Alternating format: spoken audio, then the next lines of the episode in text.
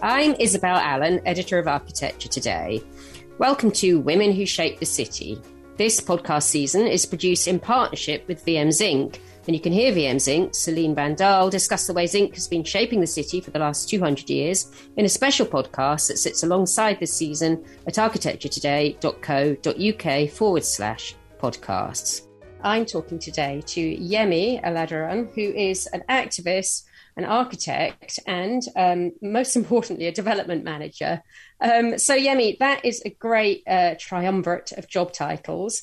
Tell me, first of all, how you came to be an architect, and then we'll talk about the other two strings to your bow so actually I, I am the first architect in in my family my parents are both in in the medical profession i'm not really sure how i felt fell on architecture but i do remember in um, year 10 when we used to do the uh, work generic work experience. So it was a lottery at that point and i think i got stuck with boots the chemist.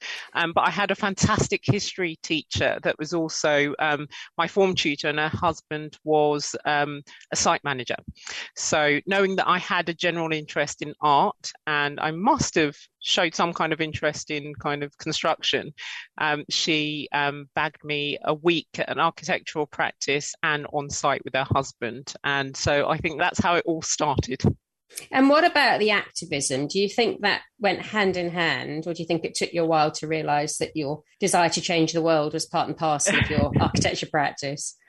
I think I have always had a kind of innate interest in kind of social justice and activism, but knowing where and how that would, um, where I would direct it uh, has come kind of organically. So you started off, didn't you, in, in practice with May and yes. Barbara Weiss, a very distinguished record. Did they think you were kind of crazy when you um what's the phrase? Is it gamekeeper poacher turned gamekeeper when you became a client? Oh, I probably start with Alex Ely actually, because he was. Uh, I remember we were at. Uh, I think it must have been an LFA uh, event, and um, we were catching up, and he said, "Would I consider coming back to May?" So he was poaching, and I said that actually I was thinking about going client side, and he said, "Oh, you would be perfect at that." And um, illustrious Claire Bennie was in the room, so he marched me over to to Claire, and uh, Claire was has been actually very instrumental in guiding me because she took a, a similar path from kind of uh, architecture as an associate to then moving on to to Peabody. So um, she's been a great um, support to me as well as some some others that actually really really encouraged me to to make the jump. You talk about setting out to find the magic in the mundane, which I thought was a lovely phrase. Some misinformed people might say that the work you're doing now does sound rather mundane. Have you managed to find the magic in there? And if so, what are those moments? I think before transitioning, as you say, client side, it was at May and then Barbara Weiss Architects. And I spent seven years at BWA. And that's where I learned in a very practical way the craft of architecture, as well as the fact that um, the process of designing and making was a very small piece in the puzzle when trying to deliver a very successful um, project. And um, being able to successfully administer a construction contract was where I started to see that I could make the most impact. And like so, I'm, I'm not sure many of my architect colleagues would share my passion for contract administration, but it didn't take me long to realize that no matter how grand the desire and fantastic the design you know for it to be realized so many other things had to happen successfully.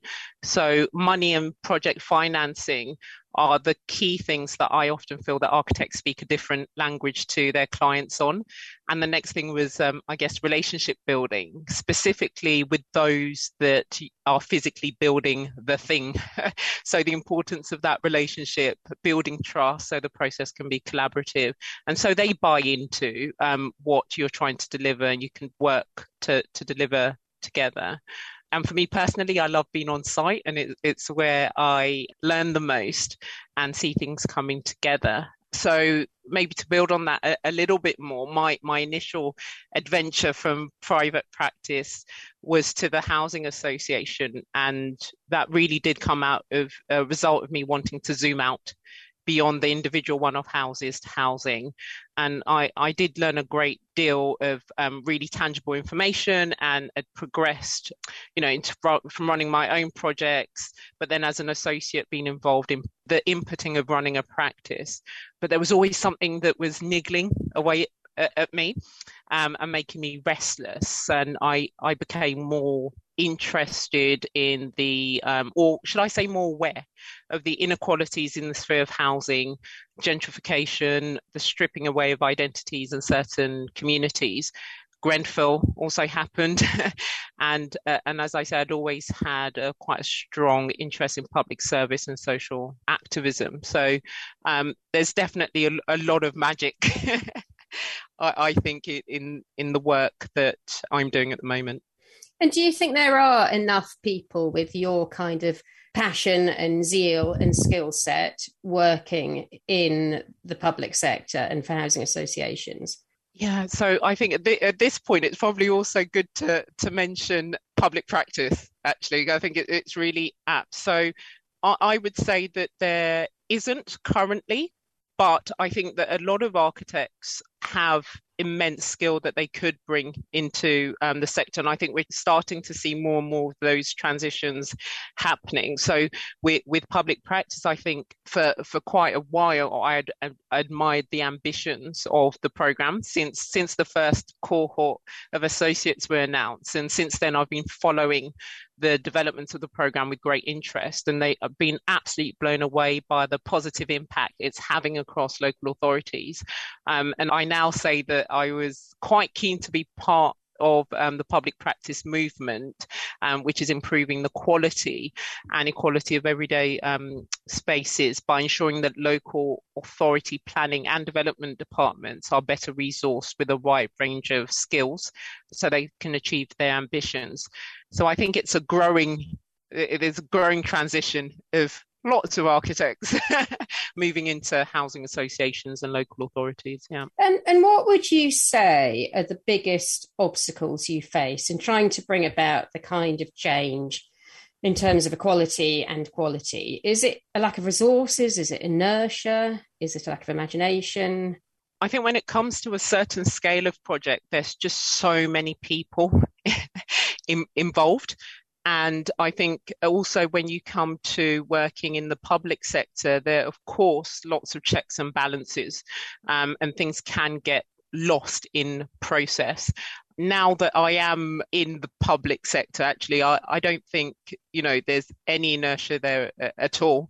Uh, I, I, guess I can only speak for Enfield and the Meridian Water team, but um, the, the pace of working is incredible, and there's so many passionate people in the team and actually lots of people from private sector as well as the public sector so it's a really really um, nice mix there and i think in that what we then get is breaking down of siloed ways of working and thinking and building that capacity where you're starting to get a real diversity of thought.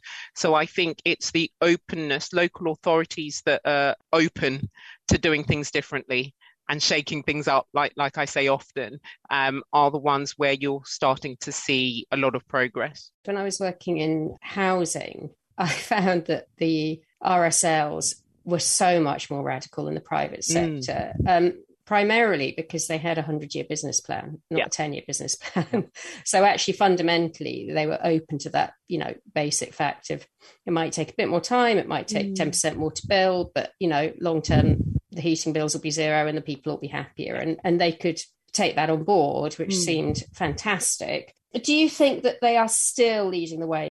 I think it also depends on scale of um, the organization. So smaller housing associations or um, they it, that the risk there of doing things that are there's a big financial risk in being the the pioneer this is Women Who Shape the City, a series of conversations produced by Architecture Today in partnership with VM Zinc., shaping cities since 1837. You can find out more at vmzinc.co.uk. So I think it, it, it, depends. Some of the larger housing associations, I think most definitely, are, are able to take certain risks that smaller organisations can't. And it's not for a want of trying.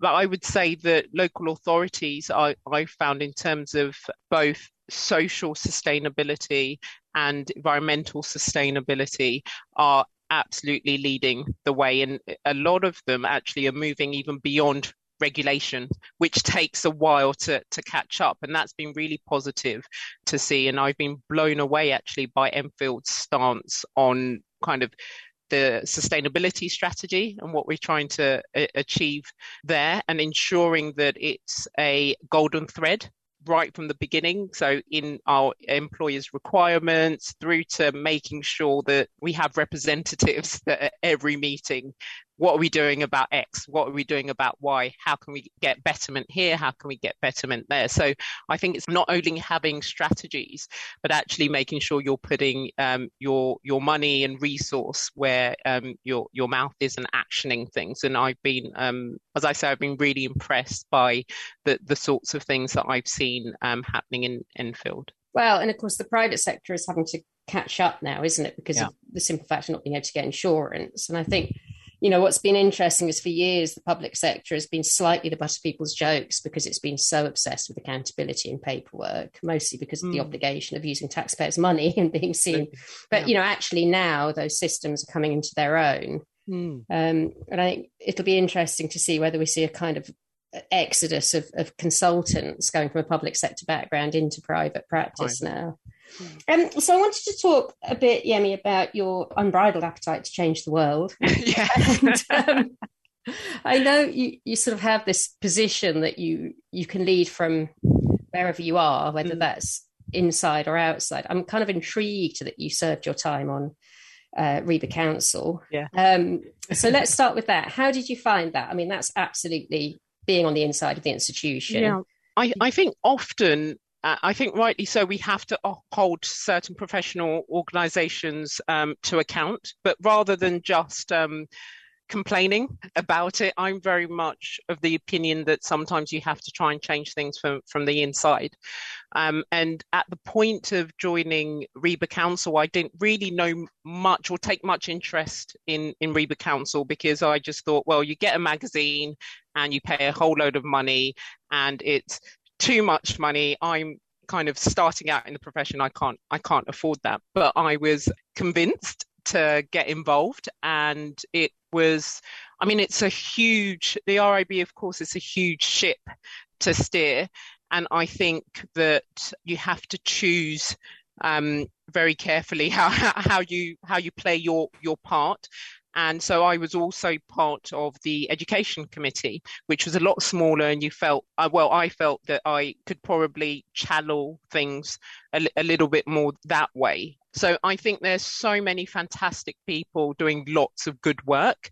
And one of the biggest problems I think is with the RIBA is that communication isn't necessarily great. So I think on my first day when we were doing our um, enrollment or whatever you call it, I was like, why did I not know that the RIBA did all these fantastic things? And probably the criticism is that they're doing too much and there isn't a focus or a, a, set of focuses, which I think doesn't really help the outward appearance of, of, what the organisation does. They've of course got a long way still still to go, but I think that there are some really really good people doing lots of work and wanting to to bring about that change. I wanted to ask you about Paradigm, which yeah. is obviously an organisation you co-founded, yeah. Tell me what what made you do it and what it set out to achieve. Yeah, so I, when we initially started, I think it was just having a safe space for Black and ethnic minorities to meet. And often um, in practice at that time, you were the only black person or one of a few uh, amount of. So even knowing that there were all these other kind of black and Asian and other minority people out there, just having something where you could, as I say, have a safe space, a really supportive space. What really I think was the catalyst was Elsie Owusu, and it, this is again linked to RIBA getting onto council. She really took on the mantle there with support from the likes of Ben Derbyshire. She ran a 2017 um, RIBA 25 campaign to get younger people, people of different backgrounds, women onto council. So that's where we kind of started to see that, oh gosh, there are all these fantastic, lovely other people that we c- could connect with. And we just thought, how do we keep that going? So that's how it started. It formally is kind of a WhatsApp group. And then we soon saw that the interest was massive. And at the core of everything was about increasing Black and Asian representation within the built environment. And uh, really importantly, it's from education, it's ensuring that we have a fully connected pipeline. So, through from getting more people studying allowing people or supporting them through studies because the attrition rate is terrible, especially for Black British architects. And then also as they progress in their careers into positions, more positions of kind of influence and authority. So uh, we started about four years ago and I'd say initially predominantly for architects, but now we have wider built environment professionals um, involved as well. And it's been really fantastic to see the growth, see the growth of the organization. And what what is the reason for that attrition rate being so high? We had an open mic session during the Black Lives Matter period and we opened it up and heard from some of our members and a lot of them were students and it was really heartbreaking really to hear about some of the um, difficulties they had faced um, so some students were as I say, financially, maybe we're struggling and have to work two or three hmm. jobs. And that coming across as them being lazy and not getting the support they needed from their tutors. We've had reports of, in some cases, when uh, certain heads of courses were told about maybe diversifying the type of architecture that was taught.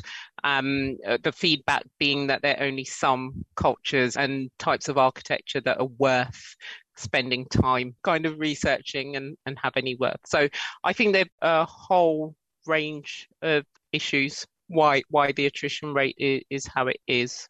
And are the statistics going in the right direction in that respect?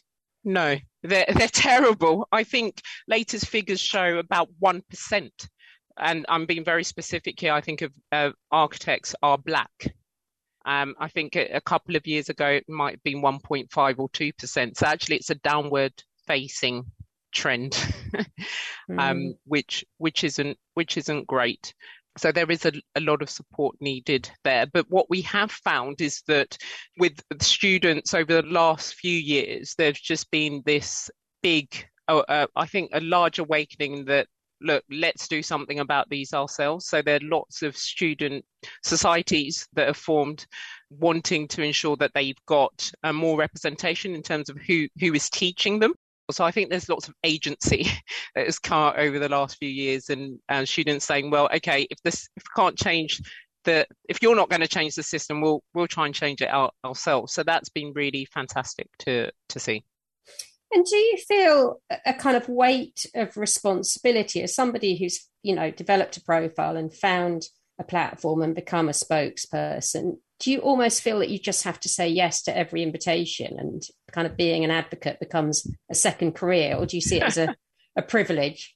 No, it's a it's an absolute privilege, and I definitely don't feel that I have. It's something I I'm learning, but I definitely don't feel I need to say yes to to everything. And also, it's about sharing the love because there's lots of people now in the sphere doing lots of amazing things. So redirecting sometimes people to others that are doing work, so that you're not perpetuating. I think sometimes there, there's a fixation on a couple of people, and that doesn't help when we talk about um, representation and hearing from a wide variety. Um, yeah, variety of people. So what I do do a lot of is say, well, why don't you speak to this person instead? Or, okay, I'll do that talk, but how about getting this voice in uh, as well? So, and and this is why I talk about leading. That you can lead at wherever stage you are without positional authority. I think it's really important that people that have something to say are not waiting until they are given a specific title before they feel that um, their their voice can be heard. That's something that's really important to to me. And Yemi, how do you view the relationship between the diversity of the profession and the way that the city itself evolves? In terms of kind of my attitude to the city, I think when most people think of architecture, the majority probably think of a um, building, a place, or a structure. And I wonder how many people think of people and that building is all good and well but who are we building for um, i think we're predisposed as architects to think about physical um, form but i've spent the last few years learning how to turn that on its head and focus on on people and how we can make kind of a city or how we can make the city a place where a wider range of people can get involved, thrive, and prosper. And I think a lot of the times that sounds a little bit la di da and uh, very aspirational. And for me, I guess I use my nine to five, but also all the extracurricular activities you mentioned as a way of trying to deliver on those things and support organizations that are, are, are doing that. But I absolutely also understand that there's no silver bullet. And although architecture can be used as a, a tool to bring about change, it's not the change in itself. And ultimately, I think our cities are manifestations of, uh, or is a manifestation of our social values. And the city's unequal because our society's unequal. So but but for me definitely there there are so many issues at play like you touched on isabel and it's not possible for any one person to tackle um, all of those things. But for me um, over the last few years i think i've been really focused on the social and economic as ways to bring about the change in, in our cities. I just think it's so much more than buildings and architecture and i'm not sure how many architects uh, really um, absorb that. Yemi Oladiran, thank you very much for talking to me today. In the next episode, I'll be talking to Claire Bennie from Municipal about her mission to improve the standards of the UK's housing and neighbourhoods. Thank you for listening to Women Who Shape the City, a series of conversations brought to you by Architecture Today in partnership with VM Zinc shaping cities since 1837. Visit architecturetoday.co.uk forward slash podcast to download the complete collection of 80 conversations or to listen to a special episode with VM Zinc's Celine Van Dahl.